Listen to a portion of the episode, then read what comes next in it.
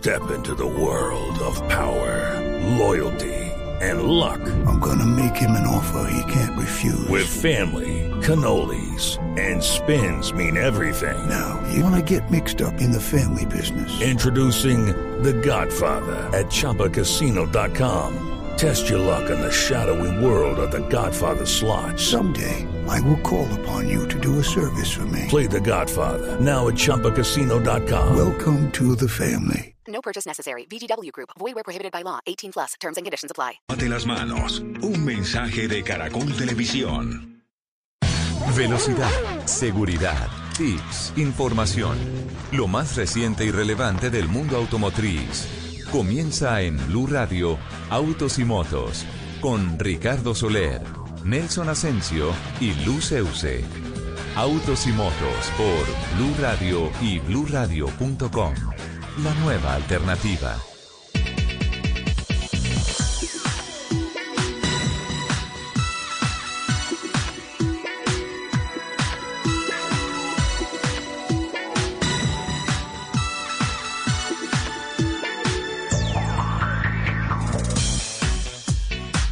Once de la mañana, 21 minutos. ¿Qué tal amigos? Muy buenos días. Qué gusto saludarlos.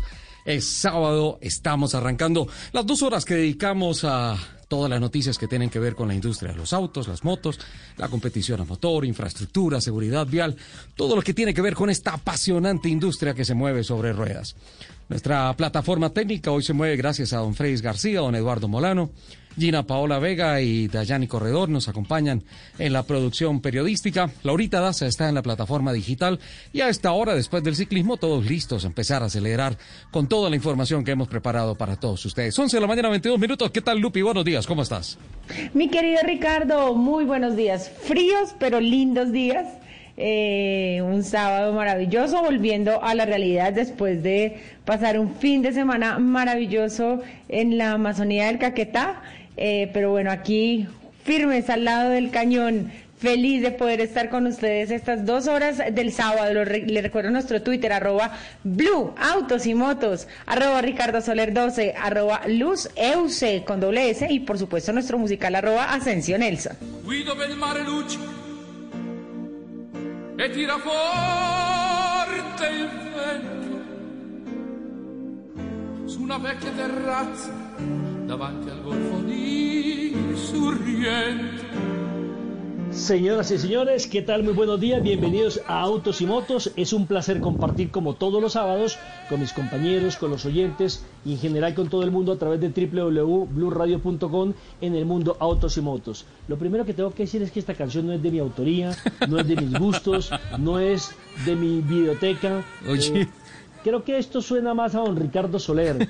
Hola Richie, ¿cómo les acabó de ir en esa travesía? Solo le falta, solo le falta donde- ponerse a cantar a Sole. Pero como no canten en el baño. No, pero escucha esto, es un tributo de Pavarotti a Caruso.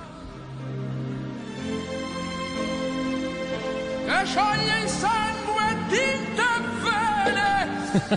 Los dos más grandes de la historia, o sea, es la selección Colombia, bueno, la selección Italia, pero, pero ese es bel canto, don Nelson. Nos fue muy bien, espectacular, una travesía fantástica, eh, la posibilidad de conocer el Amazonas desde Florencia, en el departamento del Caquetá, fue una cosa verdaderamente increíble que seguramente más adelante tendremos las reflexiones de Fernando Jaramillo. ¿Por qué no conectaron a Fernando Jaramillo para empezar el programa?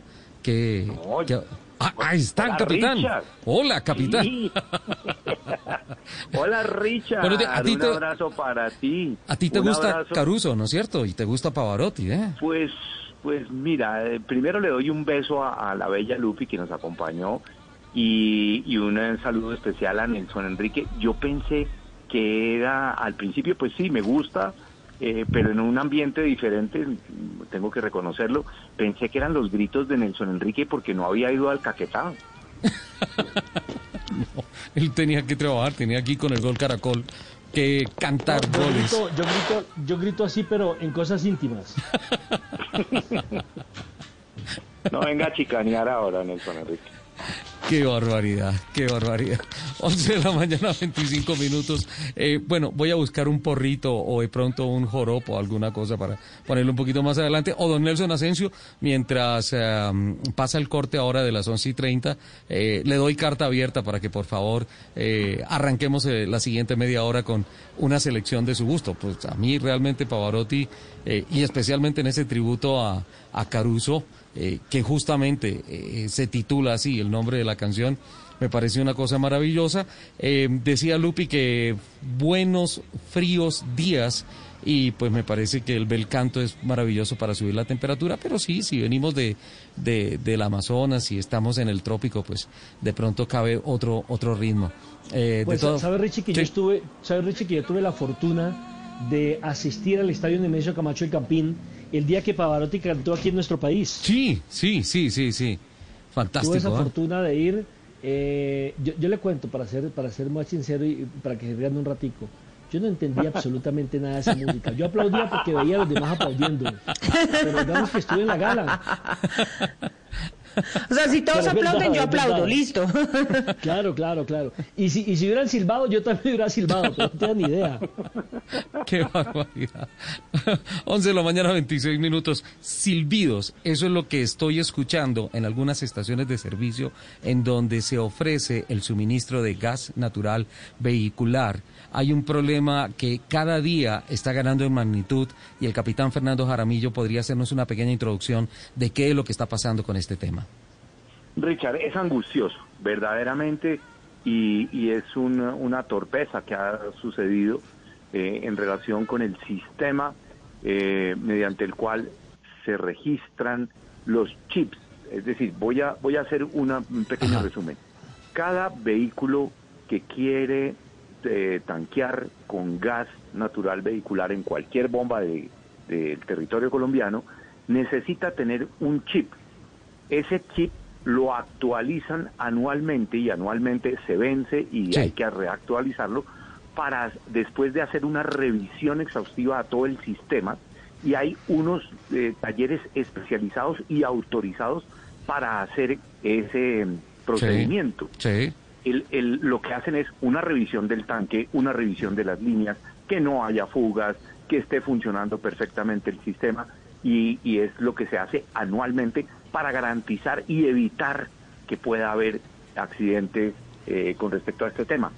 Entonces, las personas que se les ha vencido ya el- este chip necesitan actualizarlo y resulta que desde hace tres semanas el ministerio cambió la plataforma porque la plataforma la estaba utilizando eh, Particulares. digamos un particular exactamente. Y resulta que decidieron eh, tomar riendas de eso pero ha sido muy desafortunado la, la implementación del sistema. Entonces muchas personas no han podido tanquear no van a poder tanquear no se sabe hasta cuándo eh, con gas, pero adicionalmente hay otro tema a- al respecto, es que hay personas que son entidades, que son las, las certificadoras de estos talleres, que hacen las conversiones a gas, que no pueden eh, eh, generar ingresos porque no pueden certificar ninguno de los vehículos que están actualizando, simplemente actualizando. Este es un proceso como el CDA que actualiza la revisión tecnomecánica, Sí. la revisión de gas se tiene que actualizar para activar el, el- el chip. Entonces, es dramático. Mire- la verdad, es dramático. Mire, capitán, estuve haciendo unas, algunas averiguaciones al respecto y en efecto eh, la radiografía que usted presenta es eh, exactamente el panorama que se está viviendo en esa línea de negocio de los combustibles en el país, que es obviamente la distribución del gas natural vehicular. El tema y la complejidad radica en que, pues como tú lo eh, comentabas acertadamente, eh, la información, los datos, los registros para los carros certificados estaban a través de plataformas particulares que ahora se mudaron a una plataforma gubernamental. En estos momentos la información y lo que es oficial es lo que está dentro de la plataforma que se conoce como SICOM, que a diferencia de las particulares exige un poco de información mucho más detallada. ¿Por qué? Porque pues básicamente la política del ministerio es velar porque del Ministerio de Minas y Energía, quiero hacer claridad, es velar porque los vehículos estén bien adecuados, eh, bien convertidos o que desde nacimiento hayan sido eh, perfectamente concebidos para recibir el gas natural vehicular. En todo ese proceso, capitán, hay que, eh, hay que tener en cuenta que hay vehículos dedicados, que son los que nacen a gas, o vehículos convertidos, que deben tener certificaciones más allá de que sea el automóvil, las partes que se utilizan para eh, la tercera, cuarta o quinta generación del gas, eh, los certificadores también, aunque suene redundante, deben estar certificados y obviamente todo el proceso para que haya una seguridad total en el momento de no solamente tanquear si vale el término, con gas y el óptimo funcionamiento que va desde la calidad de los cilindros y el estado de los cilindros y todas esas cosas. Eh, eh, son, son tres certificaciones para poder uno decir, listo, voy a poner en gas y y ahí entonces empieza a complicarse un poco el tema porque de pronto en alguna de esas tres habla una certificación que no esté lista. Entonces, pero en estos momentos ese no es el problema. El problema es que la información del database que había de particulares a lo que hoy en día exige SICOM eh, se necesita más información. Y tenemos un gran problema y es que, por ejemplo, hay eh, muchos carros que están en estos momentos certificados, pero que los chips no se pueden activar porque obviamente no están en el sistema. Y hay un problema mayor y es que, eh, por ejemplo, si eh, un carro particular, si Lupi en el año 2011, 2012 hizo la conversión en un taller que hoy en día desapareció, ¿quién va a responder por esa información? ¿Cómo se recupera esa información? En la línea de soluciones que propone el Ministerio no está que a través de la página del Ministerio uno pueda entrar y decir, mi carro es tal, modelo tal, placas tal, kilometraje tal, conversión en tal lado a cuarta generación, a quinta generación de gas, hecha en tal lado y todas esas cosas viene funcionando así. No, entonces la ruta que hay en estos momentos y lo que están pidiendo los certificadores, que es, una solución pronta porque todos quieren formar parte de la solución, es que las personas que en estos momentos están en el limbo acudan a esos talleres en donde se hicieron las certificaciones traten de, por medio de ellos, saber cuál es toda la información que requiere el SICOM para que ahí sí puedan estar dentro del sistema y puedan volver a utilizar el gas natural vehicular, algo muy complicado. Mira, es, la improvisación es terrible. Te digo que yo voy al mismo taller desde hace más de seis años, cuando hice la conversión de mi carro a gas. Y hay otra cosa, o sea que no tengo que ir a ningún otro taller, sino que es en el mismo. Y ahí no tienen la información porque la borraron. Y hay otra cosa que me preocupa muchísimo porque hay una improvisación terrible al respecto y es todos los tanques tienen improntas y tienen números de serie con la fabricación y, están impresos y eh, digamos en relieve en los tanques, por ejemplo, los cilindros de gas. Eh, o sea que no sé dónde ahí está el, el daño, pero, pero hay una improvisación terrible, no hicieron pruebas no eh, cargaron la base de datos correctamente y en este momento hay una gran cantidad de vehículos que no pueden utilizar el gas, que no, mm, eh, digamos, el costo, la diferencia para, por, por, decir algún taxista, la diferencia puede ser del doble en el consumo de dinero entre combustible, gasolina y gas. Capitán, te ruego un favor, mil disculpas, 11 de la mañana, 33 minutos. Vamos a hacer un corte en nuestra programación porque se presenta una noticia de última hora con relación a las elecciones presidenciales de los Estados Unidos. 11 de la mañana, 33 minutos, servicio informativo de Blue Radio. Blue Radio interrumpe la programación. Una noticia urgente está en desarrollo.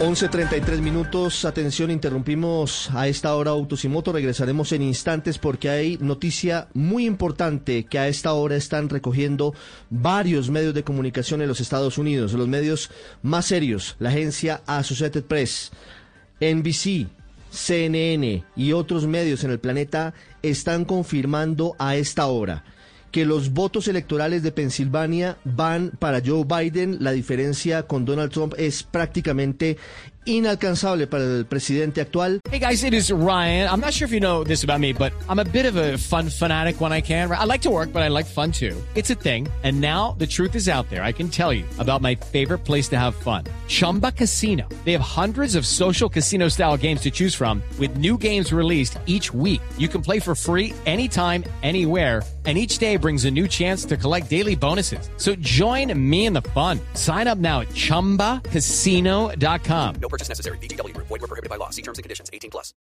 Y están informándole al mundo que después de 72 horas, casi 96 horas de la jornada de elecciones del pasado martes, el demócrata Joe Biden es el presidente número 46 en la historia de los Estados Unidos. Noticia de gran trascendencia por las implicaciones y porque el presidente Trump se ha negado a reconocer su derrota.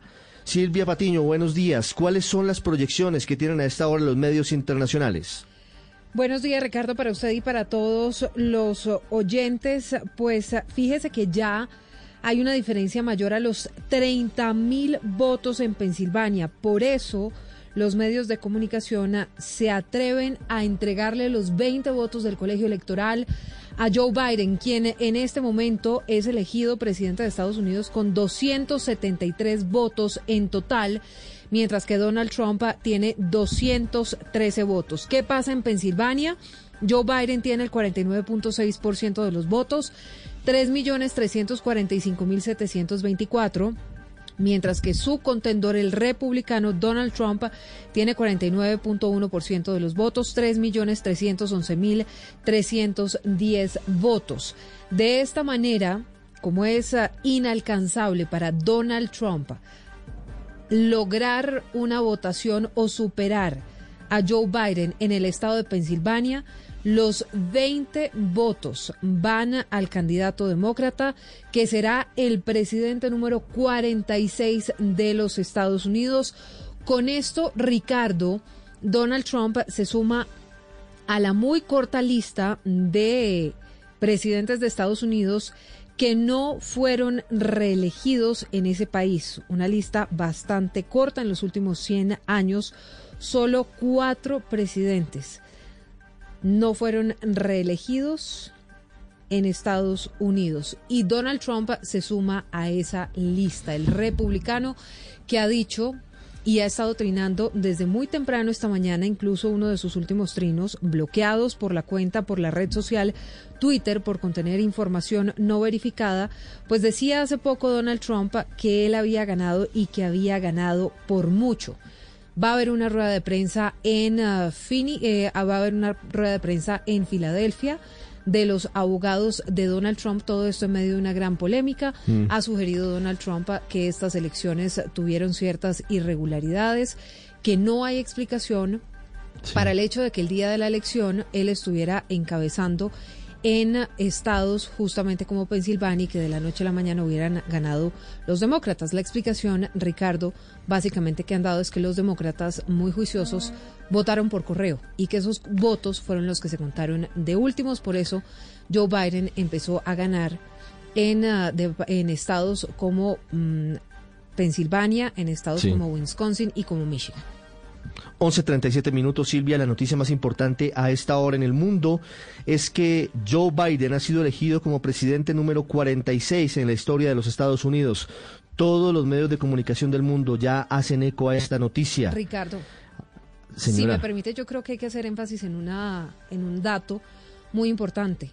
Por primera vez en la historia de Estados Unidos, una mujer negra llega a la vicepresidencia, llega a la Casa Blanca como vicepresidenta de Estados Unidos, es Kamala Harris. Ese sin duda es otro de los sí, uh, grandes temas para resaltar en esta elección. Y de ello vamos a hablar más adelante en Voces y Sonidos a las 12 del día. A la una iniciaremos transmisión especial con analistas de lo que significa esta victoria del Partido Demócrata y de Joe Biden. El Washington Post confirma esta hora la victoria de Joe Biden, se suma el New York Times, lo hace la agencia AP, como decimos, la que tiene una tradición de seriedad en el recuento de votos y en el, el llevar los resultados de las elecciones en los Estados Unidos. todos los medios de comunicación del mundo. El diario El País de España también está proyectándolo. La revista Time dice Joe Biden gana Pensilvania y sus 20 votos electorales y por lo tanto es el próximo presidente de los Estados Unidos. La cadena CNN, escuchemos a esta hora que dicen en la cadena CNN Internacional. Va a poder tener eh, una claridad muy grande sobre las necesidades de una región que hoy en día ha sido eh, afectada tremendamente por el COVID, como todos sabemos, y que tiene unos retos muy, muy importantes por delante.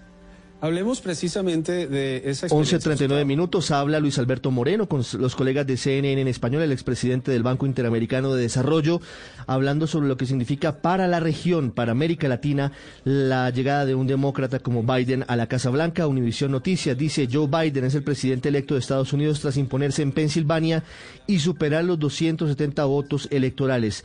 Todo el planeta se encuentra a esta hora dando la noticia. Los despachos de las agencias internacionales también están reportando que como estaba previsto, aunque después de casi cuatro días de largas jornadas y de conteo voto a voto, ha llevado finalmente a confirmar que Joe Biden es el presidente de los Estados Unidos a partir del próximo 20 de enero. Estamos pendientes de la reacción de la Casa Blanca, de lo que diga el presidente Donald Trump y su equipo legal, que está a punto de anunciar nuevas acciones en contra de los votos. Pero esa es la noticia que hasta ahora les podemos confirmar en Blue Radio. Las proyecciones indican que es imposible para Donald Trump alcanzar la presidencia de Estados Unidos. Joe Biden supera los 270 votos de los colegios electorales y es el presidente número 46 en la historia de la Unión Americana. 11:40. Seguimos pendientes de las noticias. Por ahora seguimos en Autos y Motos, en Blue Radio y en bluradio.com.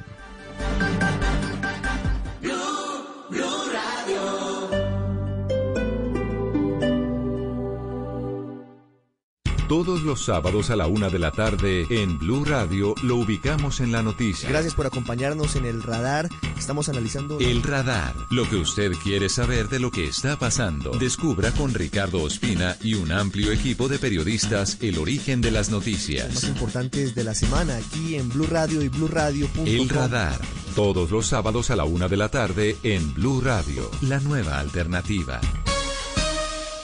Este sábado en Travesía Blue Habitaciones domotizadas en Medellín, un hotel de lujo con alta tecnología y amigable con las mascotas. Encontramos el mejor queso mozzarella del país, queso de capa, una tradición con más de un siglo de historia en Monpaux. Charlamos con Dominic, el alemán más colombiano de todos, quien volvió al país luego de una larga cuarentena. Este sábado, después de las 3 de la tarde por Blue Radio. Y recuerda que viajar con responsabilidad también hace parte de la nueva alternativa. Travesía Blue por Blue Radio y bluradio.com. La nueva alternativa.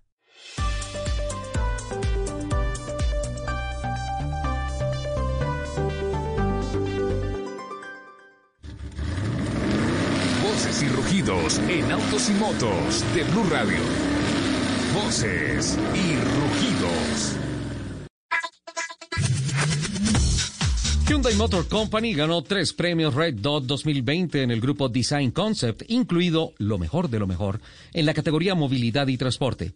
Lo mejor de lo mejor fue para el concepto eléctrico progresivo de Hyundai Prophecy y Red Dot nombró al concepto eléctrico 45 EV45 y al concepto de camión comercial eléctrico de pila de combustible Nectum como ganadores en el grupo Design Concept. Prophecy y 45 son parte de la marca exclusiva de vehículos eléctricos de Hyundai Ioniq.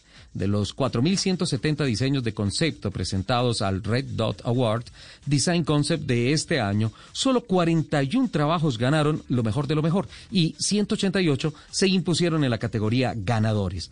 20 profesionales internacionales evaluaron las presentaciones basándose en la innovación, viabilidad y funcionabilidad. Con sólidos argumentos en cuanto a precios, desempeño y respaldo, los tractocamiones de la marca americana Freightliner se fortalecen en el mercado colombiano con sus referencias New Cascadia 114 SD y M2 106 Minimula, diseñadas y fabricadas en Estados Unidos bajo el concepto grandes en todo. Que expresa las características de los vehículos desde su diseño, prestaciones y origen. Daimler Colombia continúa apostándole en el país al segmento de tractocamión con vehículos que se adapten a las muy particulares condiciones locales de transporte de carga en carretera.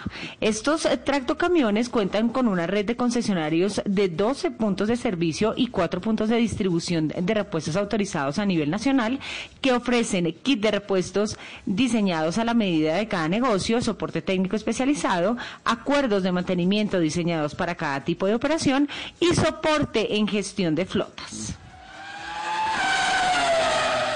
Katy presentó en el país la cuarta generación del Multistrada B4, una motocicleta que combina el placer de la conducción deportiva sobre asfalto con una fácil manejabilidad en off-road, junto con confort certificado tanto en viajes de largo recorrido como en el uso diario. Este modelo representa la filosofía de la constructora italiana de sumar cuatro motos en una, fórmula que desde el 2010 impulsa la marca en su línea Multistrada, que se traduce como múltiples carreteras la nueva Multistrada B4 fabricada en Borgo Panigale y que llega al país disponible en las versiones S y S Sports, ambas disponibles opcionalmente con llantas de radio, evoluciona también en la forma de adquisición de la moto, pues ahora se presenta con kits de accesorios personalizados.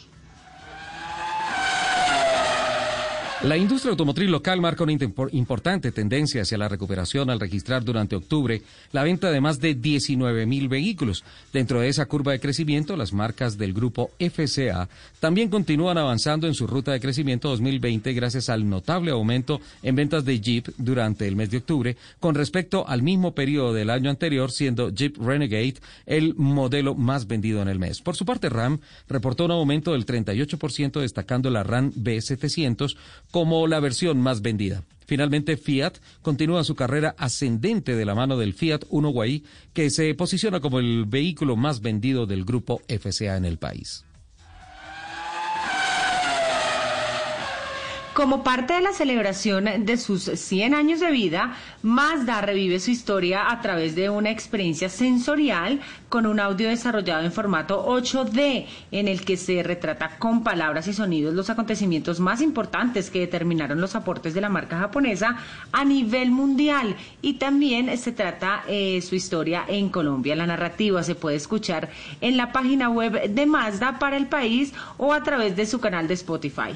Los comienzos en el punto de inflexión, el ascenso a gran escala de Mazda y hoy son los capítulos eh, que se entrelazan en una historia contada en cinco minutos que revive la historia que arrancó eh, con el ingeniero y empresario Yujiro Matsuda en 1918 en Oroshima con una compañía productora de piezas en corcho y que mudó a la industria del automóvil en 1931 con el lanzamiento de su primer vehículo motorizado.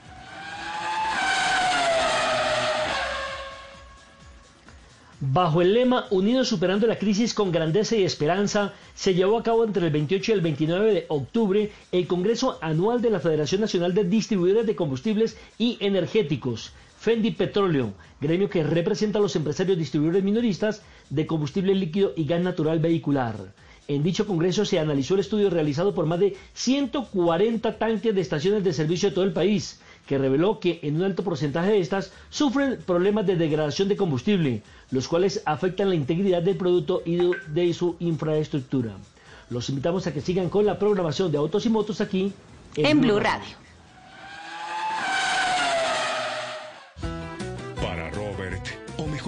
Para Juan Pablo, encontrar a su familia puso límite a su soledad.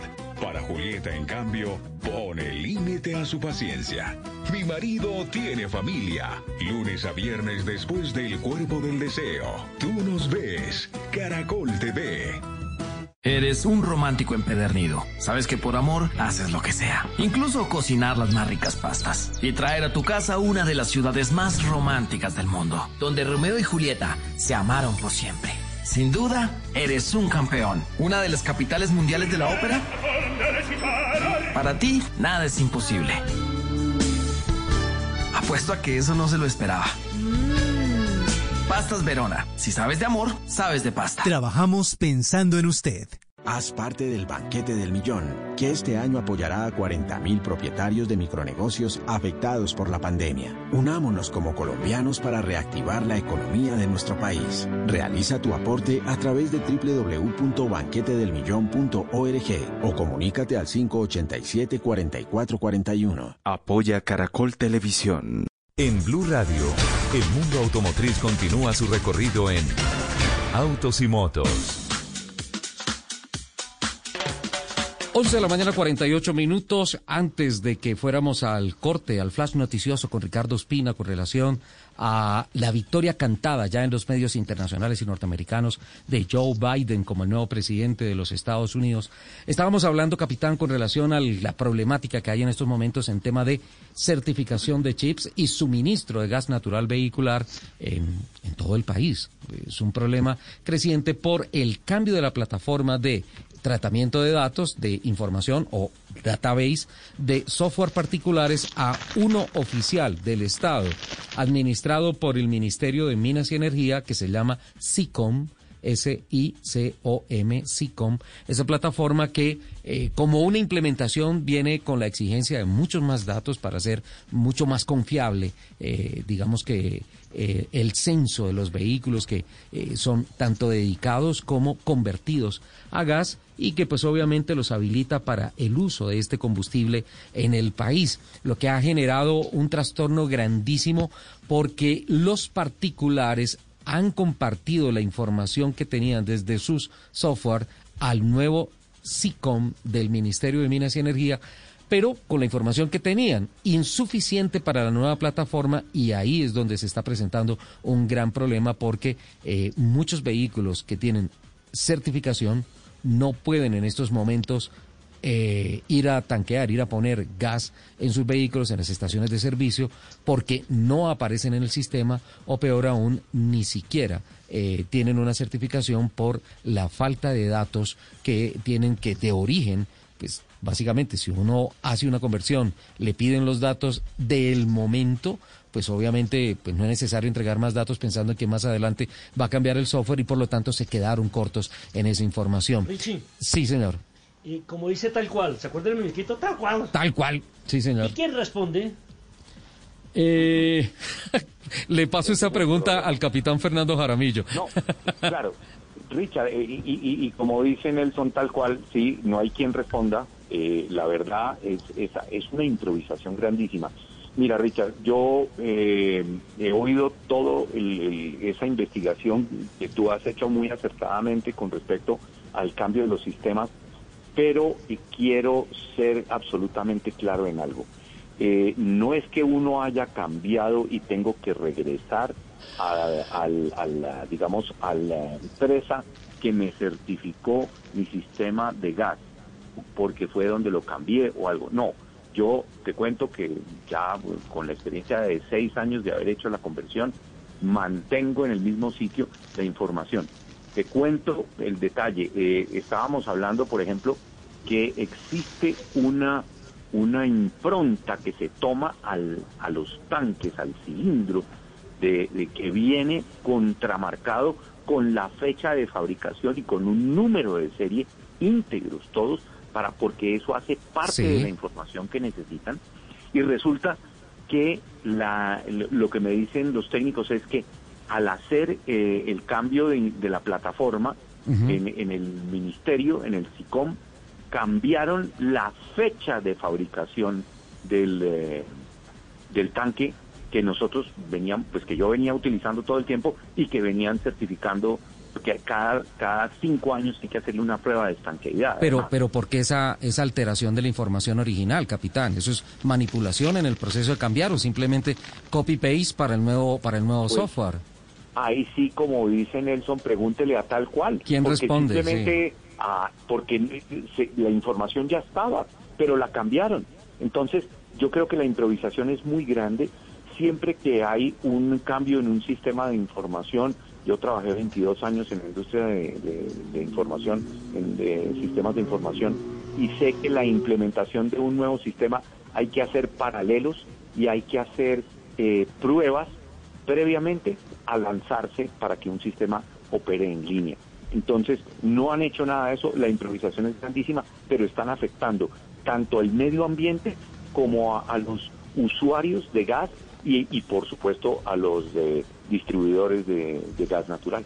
Pues hay que seguirle la pista a esta noticia, capitán, porque día a día son más los afectados, pero de igual manera, en el proceso de investigación quiero compartirle eh, a mis compañeros de la mesa de trabajo y a los oyentes que he encontrado un buen espíritu entre los particulares y el gobierno para encontrar soluciones rápidas, para encontrar una ruta rápida que se puedan hacer implementaciones sobre la marcha y que finalmente SICOM pueda eh, funcionar acertadamente en temas de certificaciones.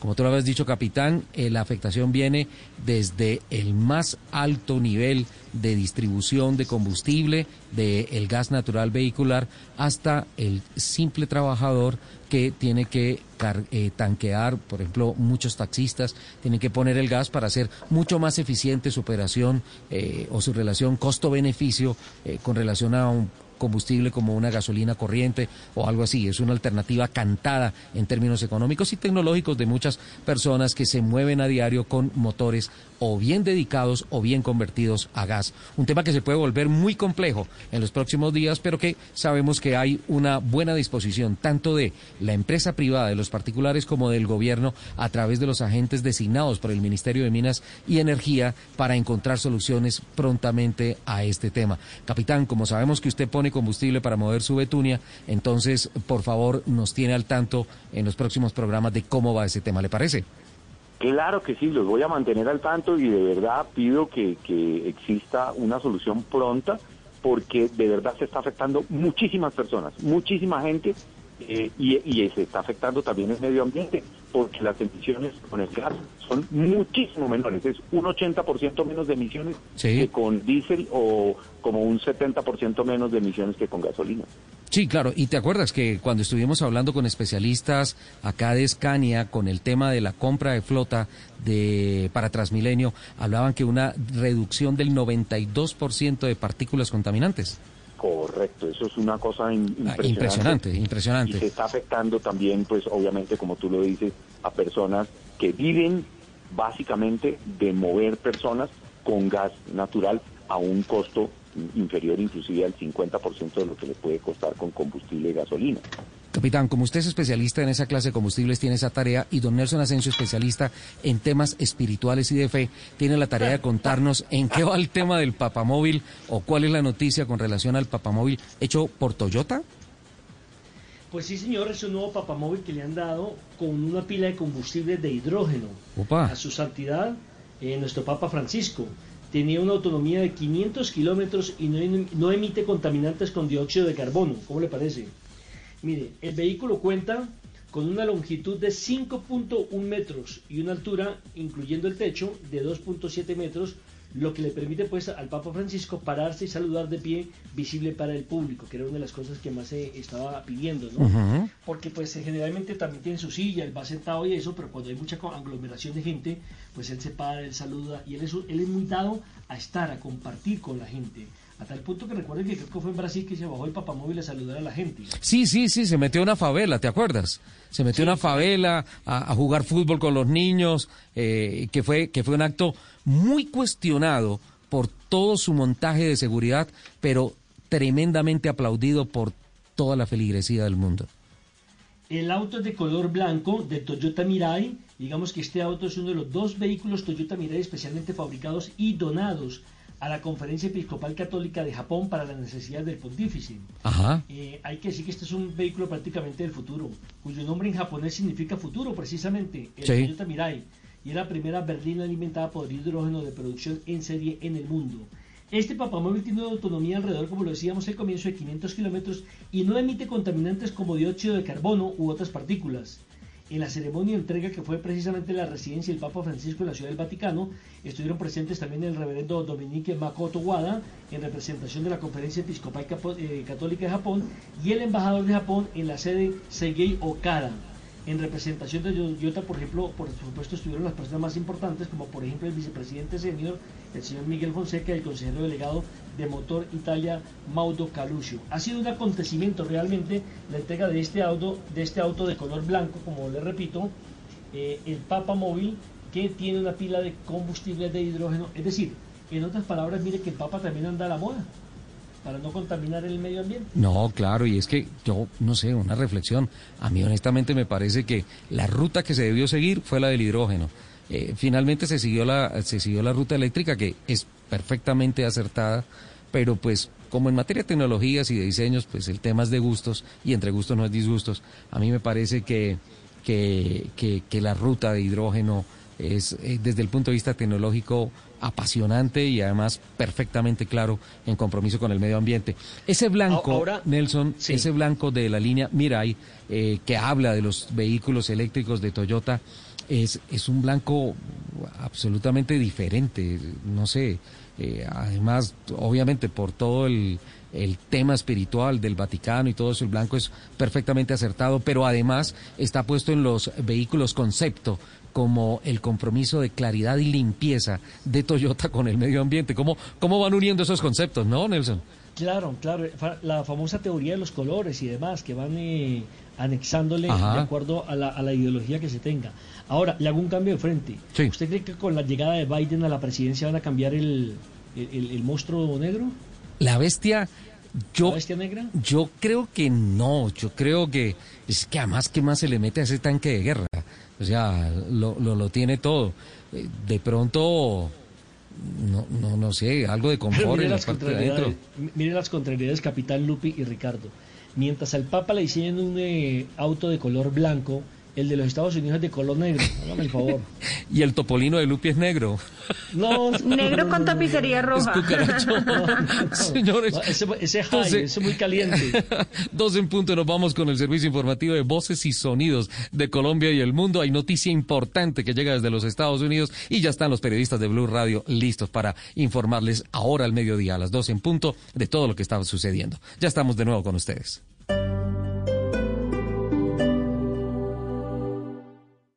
Este viernes. Gol. Juega. Gol. Mi selección Colombia. La pasión del balón, alegría del gol. En Blue Radio está lo que te hace gozar. La bandera es unión, selección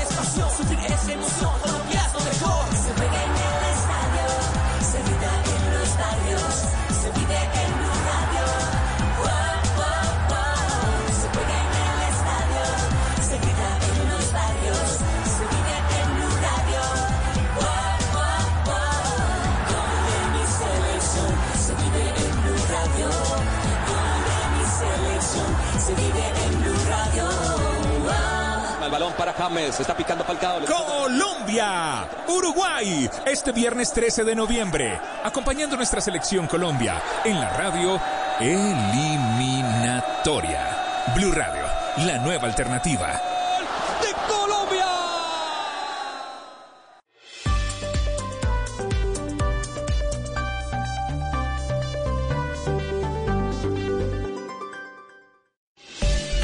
Misfacturas.com.co, especialistas en facturación electrónica, con el respaldo de Mi Planilla y Compensar, presentan la hora en Blue Radio. 12 del mediodía, dos minutos. Implementa la facturación electrónica de tu empresa con misfacturas.com.co y recibe un mes de prueba gratis. Planes desde 14,450 pesos masiva. Regístrate en misfacturas.com.co. Aplican condiciones. Voces y sonidos de Colombia y el mundo en Blue Radio y bluradio.com, porque la verdad es de todos. Son las 12 del mediodía, dos minutos. Es un gusto saludarlos en este mediodía de sábado con la noticia más importante en el mundo. La elección de Joe Biden como el presidente número 46 de los Estados Unidos. Una noticia que sin duda llega después de la larga espera, cuatro días de sumas y restas, viendo números, sumando y tratando de proyectar si finalmente Joe Biden se llevaba el botín de más de 270 votos del colegio electoral, lo que era su pase a la Casa Blanca por los próximos cuatro años. Con esto, Donald Trump se suma a la muy corta lista de expresidentes de Estados Unidos que no fueron reelegidos. Ya hay reacción de Joe Biden, se conoce a través de las redes sociales. Joana, buenas tardes, ¿qué es lo último? Buenas tardes, Silvia, y a todos los oyentes. Pues es un día importante en Estados Unidos. Los ojos del mundo miraban hacia la Unión Americana para saber quién era el nuevo huésped de la Casa Blanca. Y resulta que no es una reelección, sino es de nuevo una elección hacia los demócratas y en este momento es con Joe Biden. Los principales medios estadounidenses como The Washington Post titulan Biden a sobrepasa a Trump. También el New York Times referencia el triunfo de Kamala como la primera afroamericana que logra conquistar la vicepresidencia de los Estados Unidos. En esta historia de ganadores y perdedores, solo cuatro mandatarios no han logrado ser reelegidos, siendo Trump el quinto en esta lista. Esto en las urnas de los últimos 100 años. Pero Déjenme contarles quiénes serían estos mandatarios. Esta historia se remonta desde Jimmy Carter, podemos contarla. Él pierde la elección cuatro años después, en 1980, contra Ronald Reagan. Y el último presidente en no repetir mandato fue George W. Bush en 1992 contra Bill Clinton. Ellos fueron dos de esos discursos que aceptaron haber perdido, aceptaron que simplemente la voz del pueblo se hizo escuchar en las urnas, no hicieron algún tipo pues de de denuncias como las que hace Donald Trump. También hemos visto dentro de estos escándalos, pues una comparación que hemos reiterado durante esta semana es lo que pasó entre Al Gore y Bush, que Al Gore sí hizo llevar este tema a los tribunales solo por unos, unas cifras en Florida, pero ya cuando se aclaró todo, también aceptó que había sido el perdedor. A esta hora eh, Rudolf Giuliani, un gran amigo y acérrimo defensor de Donald Trump, se dirige desde Filadelfia, Pensilvania, junto al equipo de campaña de Donald Trump, defendiendo y también reiterando ese discurso de que están pasando cosas irregulares en el sistema electoral de Estados Unidos que le habrían dado la batalla, eh, el, el triunfo en este momento de esta batalla a Joe Biden él reitera que hay unas que hay unas papeletas que aparecieron de la nada, que se han atribuido papeletas republicanas a, a los demócratas. Entonces, ahí vamos, Silvia, en este momento.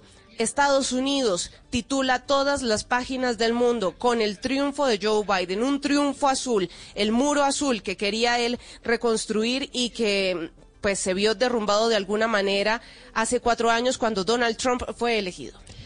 Muro Azul que componen, entre otras cosas, Joana, para que nuestros oyentes sepan a qué nos referimos, los estados de Filadelfia, de Wisconsin y mm, también de, mm, ya, ya les confirmo cuál es el otro estado, pero hay varios temas importantes a esta hora. El primero de ellos, Joe Biden y su perfil en estado en su cuenta en Twitter acaba de cambiar. Ya lo presentan como el presidente electo de los Estados Unidos. Usted lo mencionaba, Donald Trump dice que va a dar la pelea que Joe Biden no ha sido elegido todavía como presidente número 46 de los Estados Unidos.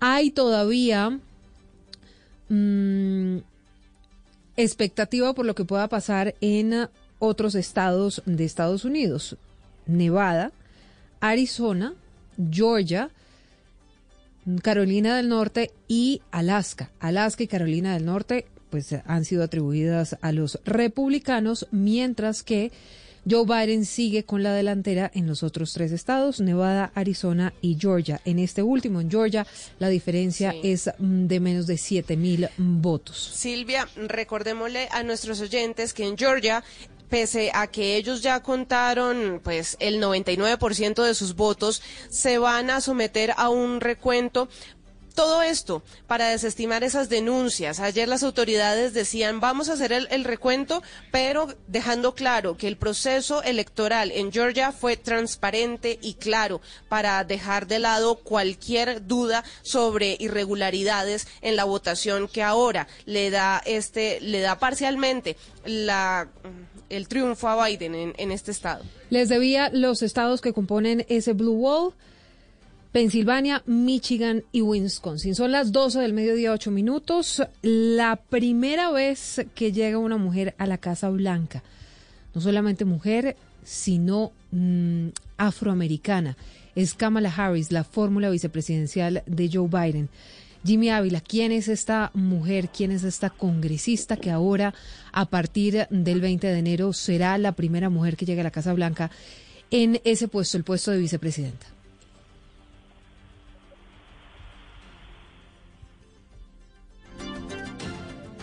Buenas tardes, sí. sí. Pues les cuento que la primera mujer a sus 56 años eh, que en convertirse en, en, ascender precisamente de ascendencia asiática que se ocupa de la vicepresidencia de los Estados Unidos a sus 56 años es Kamala Harris.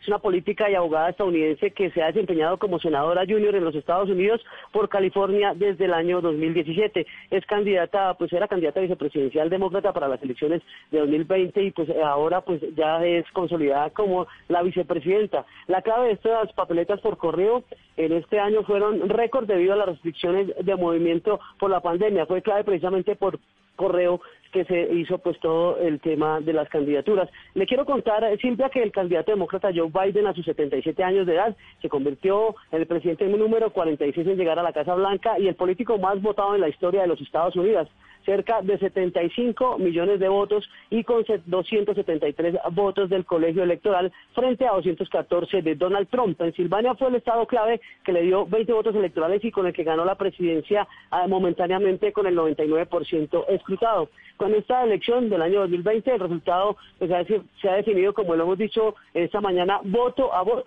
diferencia de unos pocos miles a favor demócrata del Estado clave. El mapa se tiñó de azul, como lo decía Joana, en el territorio que votó presidencialmente, pues precisamente por el candidato eh, que hoy gana, que es Joe Biden. Recordemos que esta mañana a través de Twitter, hace dos horas, el presidente estadounidense Donald Trump volvió a denunciar las irregularidades en el proceso electoral. Jimmy, gracias. 12 del mediodía, 10 minutos. Ahí te vino a esta hora del expresidente Juan Manuel Santos, muy cercano a Joe Biden. Dice, ganó el mundo, ganó Estados Unidos, ganó Colombia. Felicitaciones, amigo Joe Biden. Muy cercano, entre otras cosas, porque trabajó con Joe Biden y el expresidente Barack Obama durante su gobierno. ¿Hay más reacciones en Colombia, Kenneth? Así es, Silvia, pues ya ha generado reacciones la llegada de Joe Biden a la Casa Blanca. Pues una de ellas es la del senador Iván Cepeda, quien ha dicho que es importante porque llega un apoyo al acuerdo de paz que fue pues apoyado por el presidente Obama. Creo que para Colombia es importante la victoria de Joe Biden, eh, que hizo parte de un gobierno que apoyó el acuerdo de paz al que se llegó en La Habana. Eh, espero que este gobierno eh, mantenga esa línea de comportamiento. También se ha pronunciado desde el Centro Democrático el senador Ciro Ramírez, quien ha expresado que se debe continuar con el trabajo que viene haciendo Colombia y Estados Unidos en su lucha contra las drogas. Felicito a Joe Biden, nuevo presidente de Estados Unidos. Esperamos que se pueda continuar con una agenda bilateral de cooperación de lucha contra las drogas, de cooperación comercial, entre muchas otras carteras donde siempre ha existido una magnífica relación entre Colombia y Estados Unidos. 12 del mediodía, 11 minutos a la una de la tarde. Esperen cubrimiento especial con el radar sobre esta, la noticia sin duda más importante en el mundo. Repetimos, Joe Biden fue elegido presidente número 46 de Estados Unidos, así lo dicen las proyecciones. Difícilmente Donald Trump podía alcanzarlo en la diferencia de más de 30 mil votos en Pensilvania, por lo que le fueron adjudicados a Joe Biden los 20 votos de colegio electoral. Donald Trump a esta hora dice que no reconoce esa elección. Será una batalla larga de la que estaremos conversando. Seguimos en Autos y Motos 1212. Bogotá de boda virtual. Del 3 al 11 de diciembre. Compartiremos nueve días un gran evento para todo el público a nivel mundial. Encontrarás los mejores aliados en todas las categorías de productos y servicios de este mágico mundo de las celebraciones. Atrévete a soñar sin límites y participa en Bogotá de Boda 2020 edición virtual. Llámanos al 318-354-4043. Invita a Caracol Televisión, Stock Models y Blue Radio. Este domingo, a las 12 del día, Generaciones Blue. La importancia del juego para la crianza de nuestros niños, de esto estaremos hablando en Generaciones Blue. Generaciones Blue. Este domingo, a las 12 del día, Generaciones Blue, por Blue Radio y bluradio.com. La nueva alternativa. Solo la más alta conciencia sobre nuestra vida cambiará la suerte de esta pandemia. Agradecemos a cada uno de nuestros clientes por ser esos aliados estratégicos que siempre han estado allí. Sientan la plena confianza que nuestra relación no se verá afectada por esta coyuntura. Nuestras plantas de harina de trigo, maíz y nuestra división de pasta, galletas, café y cereales continuarán operando como siempre. En todo momento estaremos dispuestos a garantizar un excelente servicio. En Organización Solarte, trabajamos pensando en usted. Escuchas Autos y Motos por Blue Radio y bluradio.com.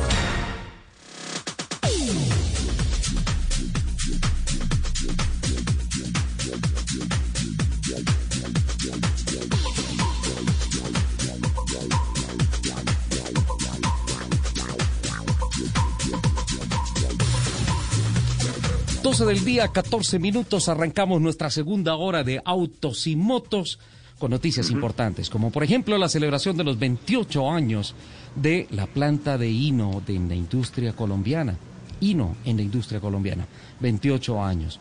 Una marca japonesa, eh, forma parte del grupo Toyota. Tenemos la misma edad. Entonces, eh, ni usted ni no tienen razón de, que a estas alturas aparezcan desajustados. Están perfectos de chasis, están perfectos de kilometraje. Eh, espero, ¿no, don Nelson? 28 años de haberse casado. Pero todavía funciona, quiero decirle. Ah, no, no, no, Y no está remasterizado. no, ha pasado por banco de prueba ni nada. me imagino que Ino ni y tiene goteras. Ino y Nelson están muy, muy lejanos. Les falta mucho kilometraje como para pensar en una rectificación de bloque, de camisa o de una portea de culata. Me imagino. Pero bueno, son motivos para celebrar los 28 años de Hino en la industria colombiana y por eso a esta hora contactamos a Juan Fernando Muñoz, el director comercial de Hino, que creo que tiene la responsabilidad de prender la velita número 28 y celebrar con una familia que cada vez es más grande. Buenas tardes, Juan Fernando, bienvenido a Autos y Motos de Blue Radio. Hola, muy buenas tardes. Muchísimas gracias por la invitación y muy, muy agradable esa introducción que ustedes tienen con ese comparativo. Y sí, afortunadamente son 28 años de Gino eh, con presencia en nuestro país. Bueno, eh, eh, el tema de decir 28 años implica unos esfuerzos económicos, industriales, comerciales grandes. Se habla de inversiones superiores a los 30 millones de dólares en tecnología de última generación para ensamble justamente de Hino en el país y ah, alcanzar una, una línea de producción de un vehículo por hora, ¿no? Más o menos es lo que tienen, 25 carros al día. ¿Es esto, Juan Fernando? Sí, efectivamente. Eh, la historia de Gino en este país es muy bonita. Eh, hace 28 años, eh, la organización Praco y Dacol adquirió la representación para nuestro país. Inicialmente fueron únicamente vehículos CBU importados 100% de Japón.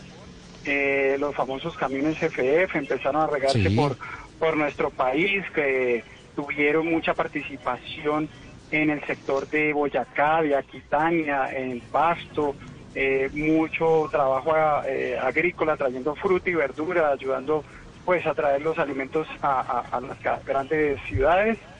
Y después mm, ya se hizo la primera planta de ensamble que inicialmente fue para chasis para pasajeros. Eso fue una inversión eh, de alrededor inicialmente de unos 300 mil dólares que se puso ahí en la avenida El Dorado. Eh, fue una planta que alcanzó a fabricar cerca de 4 mil buses y funcionó básicamente desde el año como 2004 hasta el 2008 alcanzaron a ensamblar buses ahí. Y ahí se dio a conocer la marca, mucho transportador hizo la prueba con este vehículo, se dio cuenta de su rendimiento, eh, de su calidad, de su rentabilidad y pues lo volvió su favorito, pues yo creo que aquí en Bogotá ustedes han visto todas estas empresas sabaneras que han trabajado con Gino desde esa época, no fue por casualidad, ellos hicieron primero pruebas porque era una marca que no era tan conocida, decía Gino, Japón, el grupo Toyota les dio confianza, se metieron, hicieron comparativos y después de los comparativos dijeron, vea, ¿sabe qué? Aquí nos quedamos con Gino, afiliado que quiere estar con nosotros, se va con Gino. Debido al éxito de esa primera planta de ensamble, se quedaron eh, corticos, ¿no? chasis para pasajeros dijeron, no, esto, es, esto aquí hay un mercado muy bueno, fabuloso, eh, Gino quiere establecer su planta en Latinoamérica y entonces el país que definió Japón para la planta en Latinoamérica, pues ya una planta que no solamente chasis para pasajeros, sino ya involucrar todo el proceso de soldadura, todo el proceso de pintura que implica la cabina de los chasis cabinados, valga la redundancia. Entonces, en el 2007 eh, llegaron los primeros japoneses, empezaron los estudios, los trabajos, y en el 2008 se inaugura la planta de ensamble ubicada en Cota, Cundinamarca. Planta que ya casi completa, yo creo que vamos a ver si este año alcanza a completar las 50 mil unidades ensambladas en estos 12 años de presencia ya de la planta como tal, completa para pasajeros y carga en Colombia. Entonces, pues es un logro supremamente grande y, superando todos los retos que nos han puesto pues a través de la historia, los altibajos de la industria, ahora esta situación de pandemia, pero vamos muy bien. Sí, pero teniendo en cuenta que, que los gobiernos de la región, eh, por ejemplo, sabemos que exportan hacia Argentina, hacia Ecuador, hacia Perú y en Centroamérica es solo México o, o tienen otro mercado diferente al mexicano de exportación? No, por el momento no, pero pues sí, lógicamente se ha pensado algo para Panamá. Eh, a Chile se ha enviado también un producto nuestro, sí, para Chile, para Argentina, para Perú, para Ecuador, es, es el principal proveedor para Ecuador. Ecuador, la presencia de Gino allá es muy fuerte, eh, es, el, es el líder del mercado en camiones. Cuando hubo la transición y se le dijo a Ecuador, mire, usted ya no le va a comprar más a Japón, directamente, sino que va a comprar el producto que va a ser ensamblado en Colombia. Ellos dijeron, uy, vamos a ver cómo nos va con esta transición, qué tal nos sale el producto ensamblado en Colombia. Y pasó totalmente transparente tanto para ellos como para los clientes, la misma calidad eh, que, que encontraron del producto 100% japonés lo encontraron con el producto que nosotros estamos ensamblando aquí en Colombia. Eh, eh, justamente por el por el tema de, de Juan Fernando de la de la cuarentena, de la pandemia, eh, pues ustedes quedaron expuestos a dos, a dos corrientes. Por un lado, el tema de proteger el personal de la planta, eh, se tuvo que trabajar obviamente esencialmente en la seguridad de las personas, pero por el otro lado los gobiernos de la región diciendo va a parar todo menos el suministro eh, de alimentos, menos la conexión entre el campo y las ciudades. Y ahí ustedes son un actor muy, muy, muy importante. ¿Cómo sortearon esto y cómo les afectó eso en, en este año de celebración de los 28 años?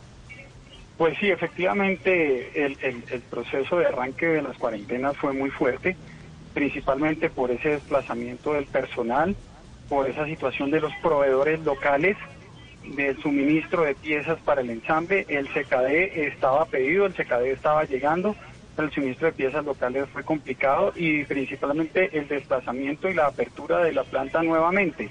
Kino hizo todos los esfuerzos, no despidió empleados se preparó, hizo todo lo que debía hacer en cuanto al listamiento de la planta, se refiere con todos los protocolos de bioseguridad, las distancias que deben tener, preparó el comedor, preparó el transporte del personal, preparó la ubicación de la gente dentro de la planta, los turnos, se preparó supremamente bien, adquirió los permisos, pudo abrir nuevamente la planta, como les digo, sin hacer despidos de personas, ni mucho menos, se tuvo el aguante necesario eh, para, para seguir produciendo. Y afortunadamente, lo que tú dices es muy cierto, el mercado de camiones no decreció. Sí. Eh, si nosotros nos remitimos a las cifras del RUND, este año las matrículas de camiones son superiores al 2019. Entonces, en ese momento que una industria diga, oiga, me está yendo mejor que el año pasado con todo y, cuarentena, pues las cuarentenas, pues, pues difícilmente encuentro una industria que diga eso pero el mercado de camiones ha jalado mucho, eh, el suministro de alimentos, eh, el, suministro pues de todo tipo de materiales para médicos y químicos y todo esto pues afortunadamente no podía parar y, y pues Gino estuvo ahí acompañando todo este proceso eh, con la apertura también gradual de los talleres y con todos los protocolos de seguridad y desinfección en los talleres. Se preparó muy bien y afortunadamente se sorteó la, la situación. Eh, eso sí, inclusive eh, quedando un poco corto de inventario. O sea, el mercado Sí. se pensó en un momento que iba de pronto a tener una contracción por la, por la situación que se estaba viviendo. Pero el mercado, como les cuento, siguió jalando e inclusive se, se- nos vimos cortos, nos vimos cortos y necesitamos más carros de los que se podían producir para vender. Estoy tratando de hacer las cuentas sin que me dé pánico.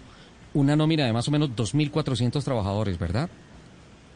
No, eh, si contamos proveedores, sí puede estar por ahí y, y- y más. Pero la sola planta de ensamble son alrededor de 250, 300 empleados. Pero si tú tienes en cuenta todos los proveedores que van a- con piezas para la planta, y eso son más o menos el número que tú dijiste, sino un poquito más. Vale, es que estoy haciendo el ejercicio y, y de nada me sirve tener 300 personas en la planta si no les traigo los insumos, ¿no es cierto? Entonces, esa, esa es una economía que no puede parar. Eh, entonces, mirando esa afectación, sin mm, vitrinas abiertas, sin posibilidades comerciales, es- con todas las características de esta pandemia, eh, no deja a uno de por momentos darle pánico en pensar cómo, cómo encuentra el equilibrio y la sostenibilidad para pasar el gran chaparrón que fueron eh, cinco o seis meses de, de la parte fuerte de esta primera parte de la pandemia, eh, sin tener que, lo que tú dices, dejar de pensar en la gente y decir, hasta aquí llego, hasta acá llega su contrato, no puedo más, protegiéndolos con su trabajo, ¿no? Es una operación Sí. complicada. Sí, fue difícil, especialmente te cuento el mes de abril, fue muy crítico porque en el mes de abril eh, estaban cerradas las matrículas de los vehículos por todo el tema que no podían poner huella y las oficinas de tránsito cerradas. Entonces, si no hay matrícula, y para atrás todo el proceso se para. Nadie te desembolsa un crédito, nadie, nadie puede eh, desembolsar un leasing porque no hay matrícula de un vehículo. Entonces, las ventas se paran, pero por completo. Entonces fue un mes supremamente complicado porque pues la locomotora definitivamente son las, las ventas y pues eh, si no tienen las ventas pues de ahí para atrás todo el proceso se queda quieto. Entonces fue un mes supremamente complicado. Afortunadamente veíamos que, que, que el mercado estaba solicitando vehículos y decíamos esto es un tema de aguante y, y podemos más adelante salir adelante y pues así pasó, así pasó afortunadamente y, y el otro país que es Ecuador que es para donde más se envía producción de la planta pues también eh, necesitó vehículos tuvo los meses quietos que estamos hablando eh, básicamente que fueron de abril a junio fueron meses críticos pero después afortunadamente siguió pidiendo carros y la planta continúa y continúa con mucha fuerza y en este momento, pues como les cuento que el mercado está ganando tanto aquí como allá, prácticamente no abasto y lo único que necesitamos es pedirles que por favor nos entreguen más carros. En, en otra entrevista le preguntaré sobre cómo vivieron el chaparrón de la época del expresidente Correa en Ecuador cuando Uy, decidió grabar. Pero eso creo que yo creo que amerita otro programa para ver qué fue lo que pasó, porque ese sí fue un, un chaparrón durísimo que se tuvo que Sí, ese fue- aguantar. Sí, pero, Sí, pero bueno, aguantaron en esta oportunidad y llegaron a prender la velita en la torta para celebrar los 28 años de Hino en la industria automotriz colombiana, motivo por el cual los llamamos. Estamos con ustedes, Juan Fernando Muñoz, y los Muchas felicitamos. gracias. Sí, muchas gracias, muchas gracias. De verdad que es, es, motivo de orgullo que esta planta, con esa inversión, pues ya la planta en sí de ensamble de camiones y buses está con una inversión por el orden de, de lo que tú hablabas, de 30 millones de dólares. Eh, se aguantó y se aguantó la, la, los contratos para todas las familias, tanto que trabajan en la planta como para todos los proveedores, garantizándoles que esto iba a parar, a, a parar el, el- el tema de las cuarentenas y que se iba a reactivar y que íbamos a necesitar carros y entonces todos afortunadamente prendieron otra vez sus motores, todos están trabajando, todos están generando y pues es una contribución grande que hace la marca Gino a dinamizar la economía colombiana. Entonces comprar un Gino así sea un producto japonés del grupo Toyota, es también apoyar la industria nacional. Qué bueno, Juan Fernando. Felicitaciones. Feliz aniversario. Muchísimas gracias, Ricardo, y un abrazo para todos. Juan Fernando Muñoz, director comercial de INO, participando en la celebración de los 28 años de la marca en el país. Lupi. Excelente. De las pocas marcas que pueden decir de las pocas marcas que pueden decir que tuvo ganancia en este año tan difícil. Claro, claro. Y es que ese fue el dilema off the record, eh, cuadrando la entrevista, hablando con su gran amiga Andrea Higuera, don Nelson Asensio, eh, que entre otras hace reclamos por la falta de comunicación de parte suya. Eh, analizábamos un tema complicadísimo, que es justamente el tema, es decir, eh, hay que proteger a la gente, no se puede llevar la gente a la planta, pero por otros lados el gobierno diciendo, sí, vamos a proteger a la gente, pero no podemos desconectar el campo de la ciudad. esa fue una ecuación tremenda que seguramente con el paso de los meses, con el paso de los días, empezaremos a conocer unas eh, historias tremendas de la intimidad de, de, las empresas, lo que tuvieron que hacer para, para no eh, quedar definitivamente fuera de combate en, esto, en estos tiempos del COVID-19. Eh, Lupi, ¿estás por ahí? Señor. Aquí estoy. Me dijeron que estás leyendo el nuevo libro de Carlos Gons. ¿Qué pasó? Sí, señor, imagínese que Carlos Gons acaba de presentar al mundo un libro de 473 páginas que es posible obtener en versiones e-books eh, en francés o en inglés. Esta obra fue escrita por Gons en colaboración con el escritor Philip Rice y es el resultado como de una promesa que había hecho el ex CEO de Nissan en enero pasado cuando al reaparecer en público anunció que eh, pronto iba a publicar su versión de todo lo que había ocurrido al final de su polémica relación con Nissan y Renault y además con la justicia japonesa eh, y después que fue arrestado en Tokio y luego se convirtió en prófugo de la justicia cuando se escapó al Líbano. Este libro, eh, digamos que lo describen como una trama tan confabuladora que podría ser base de un guion de Hollywood y ahí el exfuncionario cuenta... Eh, como varios miembros de la junta directiva de Nissan, incluyendo los responsables de las relaciones gubernamentales y de auditoría, a los que califica del viejo orden, estaban en su contra. Em, en la versión de Gons, la cercana relación entre uno de los miembros de la junta directiva de Nissan en Japón y el actual primer ministro de ese país, Yoshihide Suga, eh, habrían propiciado que se tomaran acciones en su contra para separarlo del cargo, en vista que eh, su inminente confirmación como líder del Supremo, de la, de la alianza Renault-Nissan el inicio de este nuevo periodo presidencial eh, en Francia obviamente iba a hacer que la posición eh, de Nissan quedara muy por debajo de, de Renault. Entonces, digamos que eso no les gustó y por eso, eh, mm. digamos que había esa configuración, confabulación. y al mismo tiempo, en el libro, hace señalamientos concretos hacia la cúpula de Nissan y el gobierno japonés em, y dice que también estaban eh, involucrados algunas personas de, de los altos mandos de Renault, que sugiere em, parte de la prensa que se prestó para apoyar lo que se planeaba en su contra. Y dice que, y parece recalcar lo que considera una actuación incompetente por parte del primer grupo de abogados que tuvo a cargo en su primera defensa. Bueno, muy interesante. Hay que leerlo en francés el prólogo? o en español. Qué buena pregunta. ¿Quién hizo el prólogo, Lupi? Yo. no, tiene 400 páginas.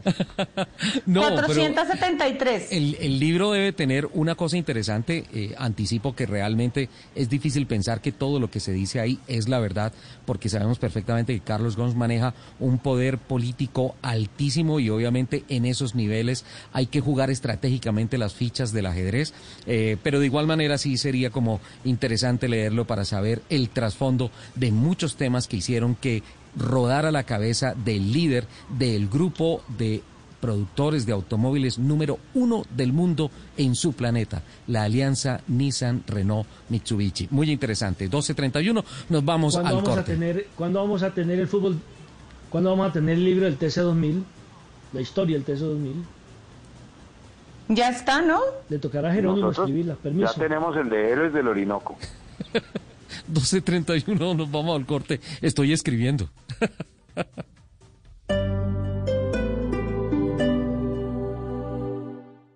Ahora en Blue Radio los foros virtuales Blue 4.0. Conéctese con nuestros canales digitales. No se pierda este 10 de noviembre a las 11 de la mañana una conversación entre la vicerrectora de la AEAN, Juanita Rodríguez Catá, el exministro de las TIC y presidente de la Alianza IN, David Luna, la presidente ejecutiva de Fedesoft, Jimena Duque, y el profesor de la Universidad de California, Berkeley co-creador de Jupiter, Fernando Pérez, sobre ¿están las universidades formando el talento que necesita el nuevo mundo? Foros Blue 4.0.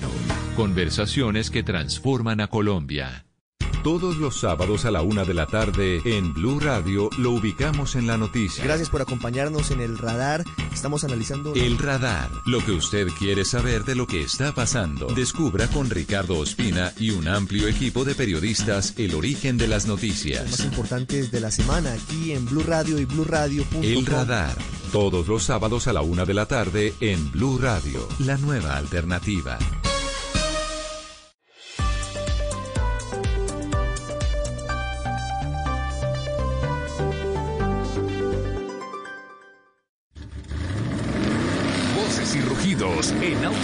De Blue Radio. Voces y rugidos. Nueva Mercedes-Benz GLA, más carácter, más espacio, más seguridad.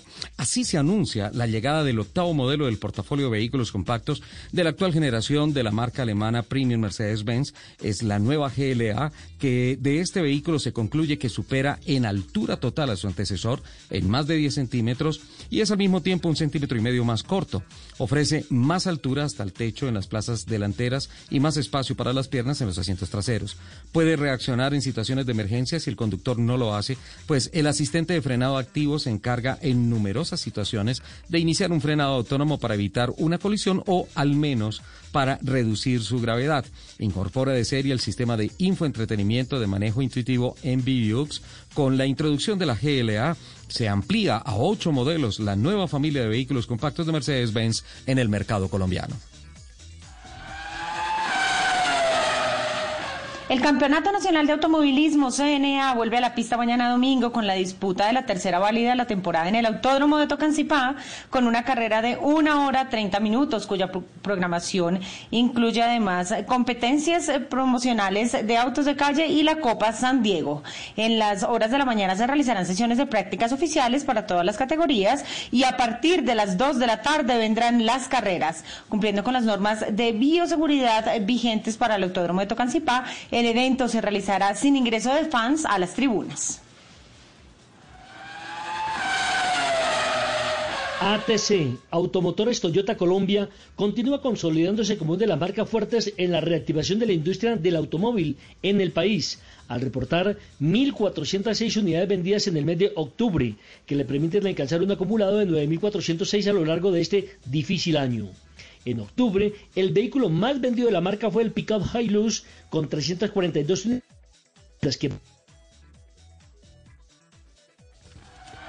que lideró las salidas de vitrina en el mes.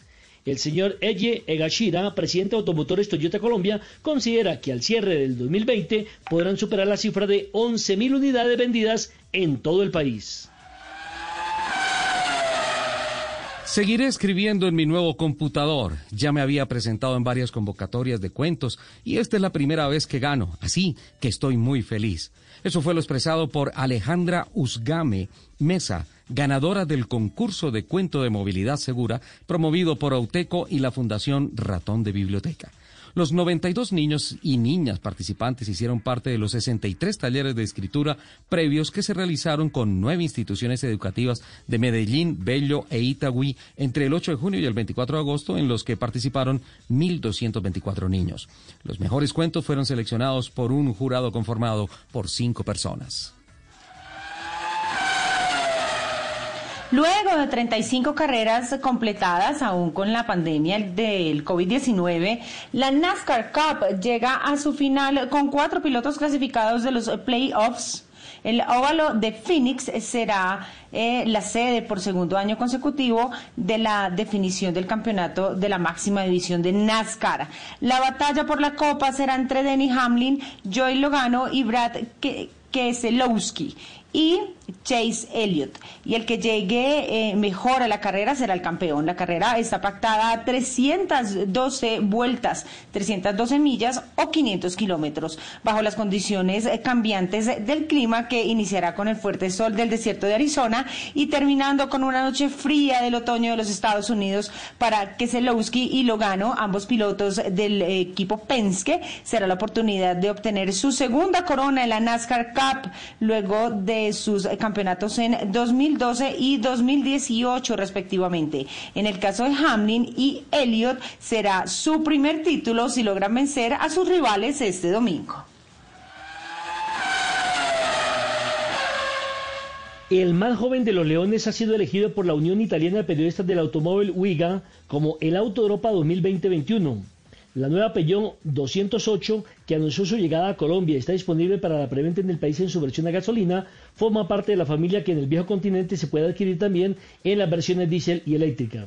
Con esta distinción, la nueva generación de la Sub Peugeot 208 se convierte en el sexto Peugeot en ganar este prestigioso galardón, tras el 207 coronado en 2007, el 3008 en 2010, el 208 en 2013, el 2008 eh, en 2014 y el 308 en 2015. Por primera vez, Auto Europa 2021, además de tener como jurados a los miembros de la UIGA, incluyó en la votación a líderes de opinión y público para distinguir el mejor de los siete finalistas seleccionados entre los 15 candidatos de vehículos producidos y comercializados en Europa, con un mínimo de 10.000 unidades. Los invitamos a que sigan con la programación de Autos y Motos aquí en, Blue Radio. Estás escuchando Blue Radio. Llegó el momento de sorprender a los que más amas preparando una deliciosa receta. Es tiempo de cuidarnos y querernos. Banco Popular. Hoy se puede. Siempre se puede. Conoce la nueva tarjeta de crédito Zafiro del Banco Popular. Diseñada para agradecerle a nuestros profesores por todo lo que nos han enseñado. Con descuentos en todas las compras en establecimientos relacionados con educación. Seis meses gratis de cuota de manejo y mucho más. Solicita ya tu tarjeta de crédito Zafiro en nuestras oficinas y disfruta todo lo que tenemos para ti. Hoy se puede, siempre se puede. Banco Popular. Somos Grupo Aval. Vigilado Superintendencia Financiera de Colombia. La gente ya no cree cuando le dicen esto. Su opinión es muy importante para nosotros. Así es. Opinas y no pasa nada. Nosotros vamos a cambiar eso. Ahora, tu opinión es muy importante para recibir bonos en entradas a cine, comida, ropa, almacenes. Ingresa ya a chl.com.co e inscríbete gratis. CHL. Nos das tu opinión. Nosotros te damos beneficios. Ahora en Blue Radio los foros virtuales Blue 4.0. Conéctese con nuestros canales digitales. No se pierda este 10 de noviembre a las 11 de la mañana una conversación entre la vicerrectora de la EAN, Juanita Rodríguez Catá, el exministro de las TIC y presidente de la Alianza IN, David Luna, y el profesor de la Universidad de California, Berkeley y co-creador de Jupiter, Fernando Pérez, sobre ¿Están las universidades formando el talento que necesita el nuevo mundo? Foros Blue 4.0. Conversaciones que transforman a Colombia. Hola, soy Toya Montoya. Quiero invitarte a que recorras conmigo los 10 destinos de Colombia que junto a Caracol Televisión visitamos en Viajeros por Naturaleza, una serie web que explora los tesoros naturales más sorprendentes del país. Acompáñame y encuentra tu destino en viajerospornaturaleza.com. Estás escuchando Autos y Motos por Blue Radio, la nueva alternativa. 12.41, última media hora de autos y motos. Mm, Lupi, te tengo un, par de tareas. Eh, primero, eh, gracias por traer a colación la final del campeonato NASCAR este fin de semana en el óvalo de Phoenix, eh, una competencia a la que llegan cuatro pilotos en el playoff. llegan Joe Logano, Brad Keselowski, Chase Elliott, Denny Hamlin. Eh, y entre ellos, el que mejor llegue en la carrera, no necesariamente el que la gane, el que llegue más adelante. Si de estos cuatro, por ejemplo, Keselowski es cuarto, quinto, sexto y los otros llegan por detrás, ya es el campeón. Eh, quiero exaltar dos cosas. Primero, eh, 35 carreras, Lupi. ¿Leíste? Sí. 35 carreras se Ujú. hicieron en año de pandemia. Definitivamente NASCAR, eh, ese negocio de la familia France, es un espectáculo increíble y se mueve de una manera increíble. ¿Cómo hacen 35 carreras en un año tan complicado? Regularmente la temporada de ellos es de 37 carreras, 37 fines de semana. Y solamente sacrificaron dos, 35. Una locura. Y una cosa muy importante que pasa en esta carrera es que se va el siete veces campeón de eh, la máxima división de NASCAR. Eh, estoy hablando de Jimmy Johnson, de Superman.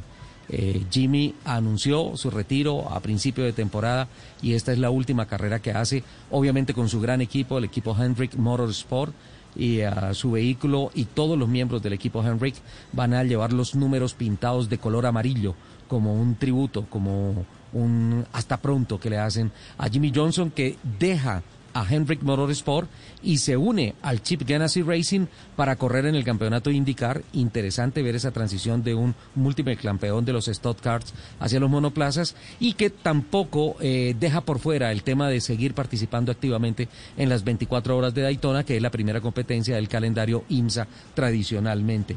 Muy interesante. Lupi, también en, Voces y Rugidos te escuché que estabas hablando de el audio en Spotify de la celebración de más It's time for today's Lucky Land horoscope with Victoria Cash. Life's gotten mundane, so shake up the daily routine and be adventurous with a trip to Lucky Land. You know what they say. Your chance to win starts with a spin. So go to LuckyLandSlots.com to play over 100 social casino-style games for free for your chance to redeem some serious prizes. Get lucky today at LuckyLandSlots.com. Available to players in the U.S., excluding Washington and Michigan. No purchase necessary. VGW Group, void where prohibited by law. 18 plus terms and conditions apply. de sus 100 años y es un, un- dijiste que era un, un- una- una especie de audio de locución que Ajá. recordaba en cinco minutos los, los puntos más importantes de la historia de Mazda eh, y hablas de tecnología 8D en audio. Estaba buscando mientras te escuchaba 8D y no encontré por ningún lado. Te pido el favor que hagas la investigación y nos cuentes qué es eso de tecnología 8D en un audio para Spotify. La verdad me parece sorprendente. Y, capitán, te tengo una tarea. Eh, Claro. eh, se vienen dos pickups importantes, competidoras importantes para el mercado colombiano. El Corbatín se viene con eh, la nueva versión de la Colorado, ¿sí? Y eh, Nissan anuncia un cambio radical en la NP300, eh, en la Frontier. Y, Ya le ah, tengo la razón, señor. ¿Cuál es la razón, Lupi? ¿Cuál es la razón? Lo de la 8D. Sí, ¿qué es? Dice que la música 8D o sonido 8D es un tipo de sonido que parece que venga de todas direcciones. Aunque parezca una técnica novedosa, lo cierto es que su origen es en los años 80 y Mm. se le conoce como ambisonic, binaural o sonido en 3D. Upa. Es, la idea es que eh, es un sonido que se ubica eh, en el espacio en, en un ángulo de 360 grados. Es decir, como que si tú te paras y el sonido está a todo tu alrededor, a los 360 grados. ¿Sabes qué se me viene primero a la cabeza? La, la- la película que he visto con el sonido más descrestante de la vida, Avatar. Eh, estuve leyendo después y tenía 17 canales diferentes de audio.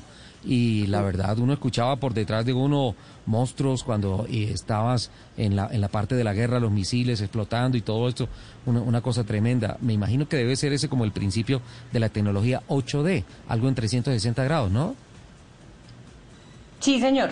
Sí, señor, la idea y la idea me parece genial poder escuchar esa historia y todas esas narraciones eh, en un tipo de sonido así. Qué bueno, increíble. Capitán, eh, cambio drástico viene en la NP300. Eh, aún Nissan Colombia no ha anunciado fechas, eh, pero dicen que lo que viene es una cosa bestial con la con la NP300, te dije de Nissan, sí.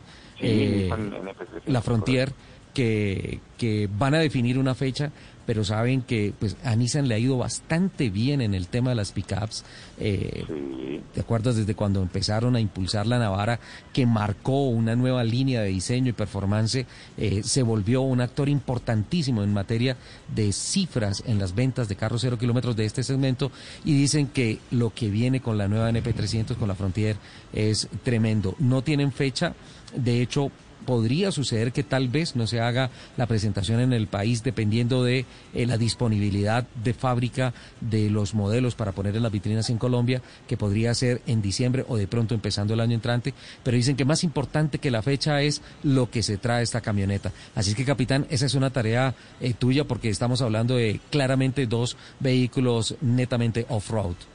Qué bueno, ¿no? Interesantísimo. Y te cuento, pues, por ejemplo, NP300 hay dos corriendo el campeonato de Rally Ride este año.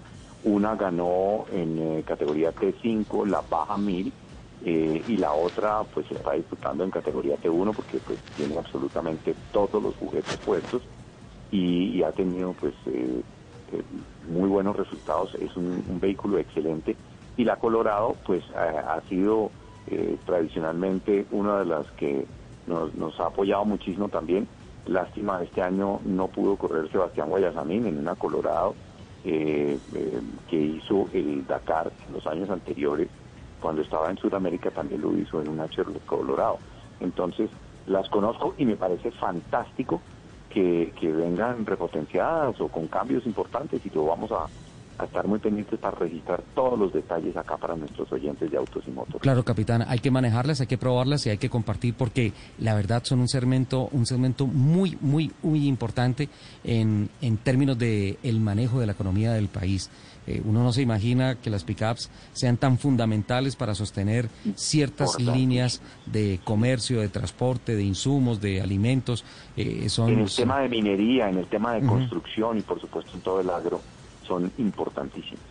Em, entonces eh, tenemos esa tarea, capitán. Y a propósito que hablas de Rally Ride, dejas la selva y te vas para Gómez Plata, ¿no? Ay, yo quiero ir, por favor, llévenme. Bienvenida, Lupi, claro que sí, por supuesto. ¿Será que no hay será que no hay alguien de aquí, alguna marca que nos está escuchando que me quiera prestar un carro para irme a Gómez Plata? Bueno, pues eh, Gómez Plata va a ser la final ya, va a ser la final del campeonato y va a ser espectacular. Tenemos ahí eh, eh, una cantidad de las categorías están muy apretados los números, puede ganar cualquiera, así como en NASCAR que tú dices que de cuatro pueden ganar cualquiera de los cuatro, pasa lo mismo. En, en, el campeonato, pues hicimos tres válidas este año por las razones que todos conocemos, pero, pero bueno, ya vamos a hacer eh, la final en Gómez Plata, que es al nororiente de, Medellín, muy cerca de Carolina del Príncipe, donde hicimos una válida el año pasado, una región fantástica, lindísima, hermosa. Carolina del Príncipe es hermoso. Sí, Carolina del Príncipe es hermoso. Esa, esa, esa es la montaña, ¿no, capitán? Esa es la zona de Juanes, ¿no? Es la zona de Juanes, sí. Eh, pues allá tienen una estatua en Carolina del Príncipe eh, donde dicen que nació Juanes. Eh, no, allá no nació Juanes. Allá nacieron sus papás y viven allá. Juanes nació en Medellín. Bueno, está la casa de la familia de Juanes. De sus papás, ajá. Como un museo y la presentan y es muy lindo y el, municipio es hermoso. Pero esta vez vamos a hablar de Gómez Plata y en Gómez Plata nació el papá del presidente de la República, por ejemplo. El papá de Iván Duque Márquez nació en Gómez Plata, lo cual es muy importante para nosotros eh, y, hay un apoyo importantísimo también de la alcaldía y de toda su gente. Y, y bueno, Lupi, pero tú te, tú te fuiste al Caquetá eh, con Joaquín en una tremenda Mitsubishi eh, Montero. Ay no, yo sí tengo, yo sí tengo una historia que contar y es que en serio no me la puedo callar, no me la puedo quedar para mí porque es que además cuando llegamos, todos me miraban mi camionetica con pesar. Porque como obviamente mi carrito iba stock, no tenía todas sus cosas 4x4 y todo. El Capi sabe que yo soy, que hasta ahora estoy aprendiendo 4x4, soy un poquito ignoramus del tema. Entonces, todo el mundo, nadie, nadie daba un peso por mi camioneta en el recorrido. Y tuvimos un pedazo eh, el último día en donde llovió mucho y el barro estaba, que era, no era barro, ya era sopa. Eh, y obviamente ya como que las, el, eh, por, donde se marca el camino, por donde pasan todos los carros, ya estaba muy bajito y obviamente el centro ya estaba muy alto, entonces el, paso de los carros estaba súper difícil. Eh, muchos carros enterraron, no voy a decir marcas, muchos carros con mucha plata y muy preparados para hacer 4x4 se enterraron y tuvieron que jalarlos y empujarlos y de todo. Y mi camionetica así, toda estoxita y toda bonita, pasó como si fuera de paseo. Qué bien. Y todo el mundo me aplaudió y todo. Yo, yo, yo al respecto también tengo que decir que abriré un capítulo especial para hablar de Exmod Subaru. Eh, yo hice el recorrido con la Outback y especialmente más allá de pretender eh, recibir la más alta calificación de parte de don Fernando Jaramillo como un verdadero trochero, eh, me dediqué a, a, vivir la sensación electrónica y de poder de, de, de XMOD y de todos los elementos de A-Side de seguridad de Subaru. Y para eso voy a abrir un capítulo especial en, en otro programa un poco más adelante, porque ya son las 12 y 52 y tengo justo el tiempo para compartirles las cifras del mes de octubre. ¿Tienen listos lápiz y papel, capitán Lupi? Listo. R. Sí, perfecto. Bueno, entonces empezamos con vehículos. Cerró el mes con 20.886, estoy hablando del mes de octubre, un negativo del 12.6%, pero importante, solo desde febrero, solamente este año se habían registrado o se registran ya dos meses con un poco más de 20.000 unidades. Febrero sin pandemia y octubre con pandemia. Yo creo que es un indicador importantísimo de por dónde va la ruta de reactivación eh, venimos de un abril con 217 unidades, obviamente todo cerrado, y abril eh, esas 217 lo analizamos acá en el micrófono de Blue Radio. Fue un rezago que quedó de marzo antes de que se cerraran definitivamente las vitrinas. En total, un acumulado de 139 mil 425 unidades para un negativo del 33.3%. En marcas premium, 885 unidades para un negativo del 9.7%. En motos, 56.564 unidades. Ojo, para un positivo del 8.4 con relación a octubre del año pasado y un acumulado de 414.738 motos en lo que va del año. Definitivamente, qué fenómeno el de las motos acá en el país. En cuanto a vehículos híbridos, creo que es la noticia más importante. 657 unidades para un positivo con relación a octubre del año pasado del 163,9%. Volvimos a los tres dígitos en el factor de crecimiento en híbridos y eléctricos y un acumulado del 3 de 3.671 que marca un positivo del 90.9% con relación al, al acumulado enero-octubre del año pasado. En motos eléctricas, 208 unidades para 1.704. A mí me parece que las cifras están mostrando un panorama muy positivo. Eh, ¿Listos para anotar lo de las marcas? Sí, señor. Entonces, en el mes, en este orden, vendieron en vehículos, en primer lugar, Renault con 4.702 unidades, Chevrolet 3.428, Mazda 1.783, Nissan 1.437, Toyota 1407, Kia 1334, Volkswagen 1129, Suzuki 1057, Ford 861, Hyundai 378. Son las 10 marcas que eh, vendieron más vehículos a lo largo del mes. Y en el acumulado vienen en este orden Renault, Chevrolet, Mazda, Nissan ya se consolida, perdón, Mazda ya se consolida como el tercer lugar y el primero como importadores. Nissan está en el cuarto lugar, Kia es quinto, Toyota sexto. En el séptimo lugar está Volkswagen, octavo Suzuki, noveno Ford y en el décimo lugar Mercedes-Benz. Eh, Renault ya llega a 28.930 unidades contra 25.314, una luz importante con relación a la competencia que tiene el mercado colombiano con relación a Chevrolet. Eh, estoy buscando el segmento de Lupi, eh, Premium. Gracias. en cuanto al mes, Mercedes-Benz eh, 275 unidades, BMW 254, Audi 137, Volvo 103, Mini 48 y de ahí hacia atrás Land Rover, Jaguar, Porsche, DS y Lexus. En el acumulado, Mercedes-Benz lidera con 2.242 unidades. Pero miren esto, un negativo del 27.3%, no tan grande como se imaginó eh, cualquier especialista que el segmento premium pudiera, pudiera estar y que iba a ser muchísimo más castigado en esta, en esta época. 2.043 unidades para BMW en el segundo lugar, Audi 698, Volvo crece 522, Mini 333 unidades y luego vienen eh, Land Rover, Jaguar, Porsche. Porsche tiene 55 unidades acumuladas, Lexus y DS 6.220 unidades acumuladas. En cuanto a motos, en el acumulado, bueno, en el mes, Yamaha, Bayak, Honda, AKT y Suzuki marcan el, top 5. Luego están Victory, Hero, TBS, Kinko y KTM.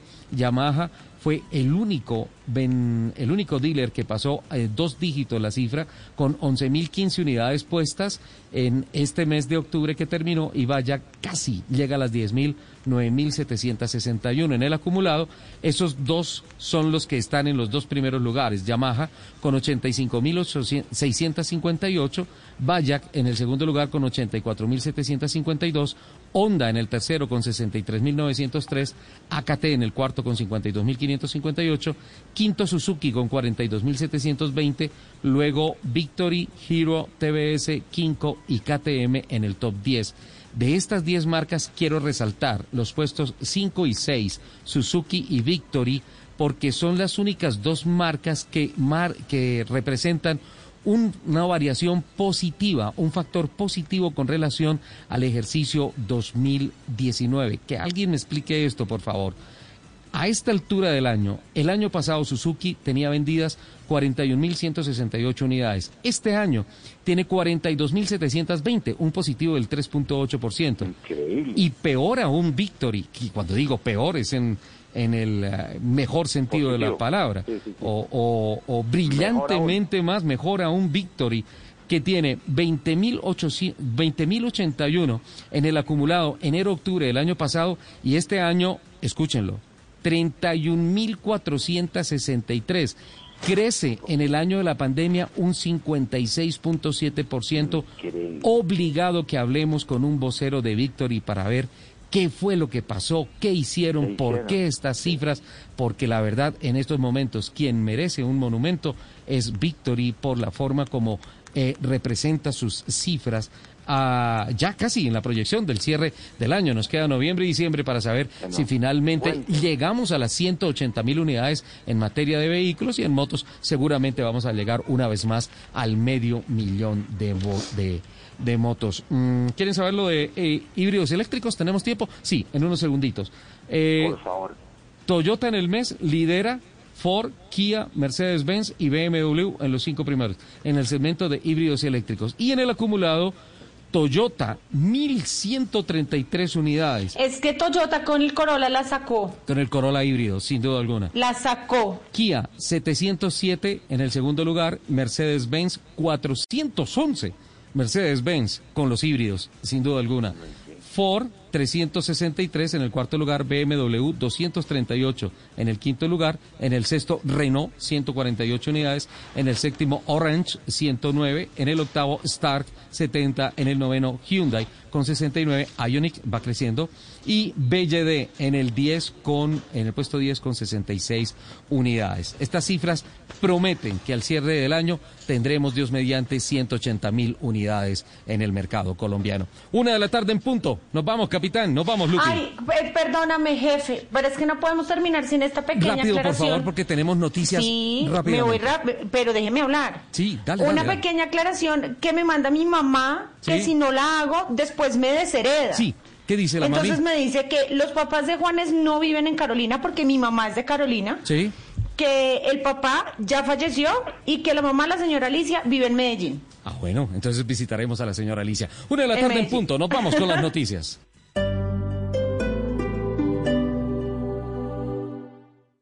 Este viernes. Gol. Juega. Gol selección Colombia. La pasión del balón, alegría del gol. En Blue Radio está lo que te hace gozar. La bandera es unión, selección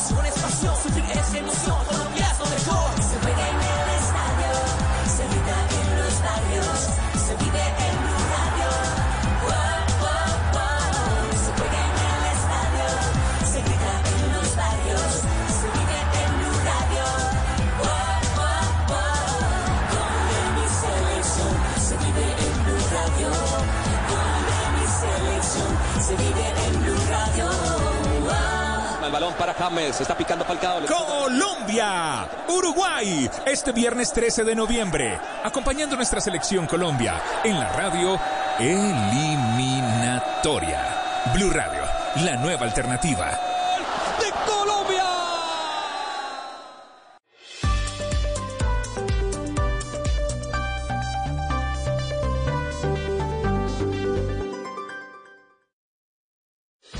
Knew what this thing was. But the point is this. En Blue Radio seguimos las elecciones presidenciales en Estados Unidos.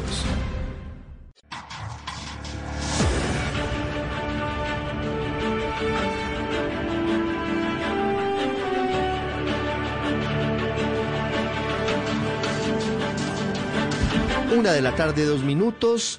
Bienvenidos a esta continuación de la transmisión especial que comenzamos en Blue Radio el pasado martes a las 6 y 45 de la tarde y que termina a esta hora con la noticia que ya está confirmada en Estados Unidos y que están reproduciendo todos los medios de comunicación del mundo. Joe Biden, el demócrata de 77 años de edad, es el nuevo presidente de los Estados Unidos, luego de una reñida disputa voto a voto con el presidente actual Donald Trump. Finalmente, el estado de Pensilvania, que da 20 votos electorales, recuerden que la cifra clave es 270, ya ha sido alcanzada por Joe Biden con estos 20 votos electorales y llegó a 273, es el presidente número 46 de la Unión Americana. Y es un momento histórico porque además del regreso de los demócratas a la Casa Blanca, Kamala Harris, la primera mujer, y además de ello, primera mujer afroamericana, es vicepresidenta del país. Hace minutos, Kamala Harris ha publicado en sus redes sociales un diálogo emotivo. Ella estaba haciendo ejercicio, habla por teléfono con el presidente electo Joe Biden. Un momento muy breve pero muy emocionante. Lo hicimos, Joe, dice Kamala Harris. Escuchémosla. We did it. We did it, Joe. You're going to be the next president of the United States. Sonríe Kamala Harris. Silvia, buenas tardes. Es un momento histórico. Ya vamos a hablar de, la senadora Harris que se convierte en protagonista muy importante de la política estadounidense y que también marcará un hito dentro de la política mundial. Sabe, Ricardo, buenas tardes para usted y para todos los oyentes, que Kamala Harris tiene un carisma especial. Inició su carrera como fiscal allí en uh, el estado de California, una mujer con ideas, una mujer de un carácter fuerte, pero también muy carismática, que le llega mucho a la gente, a los norteamericanos.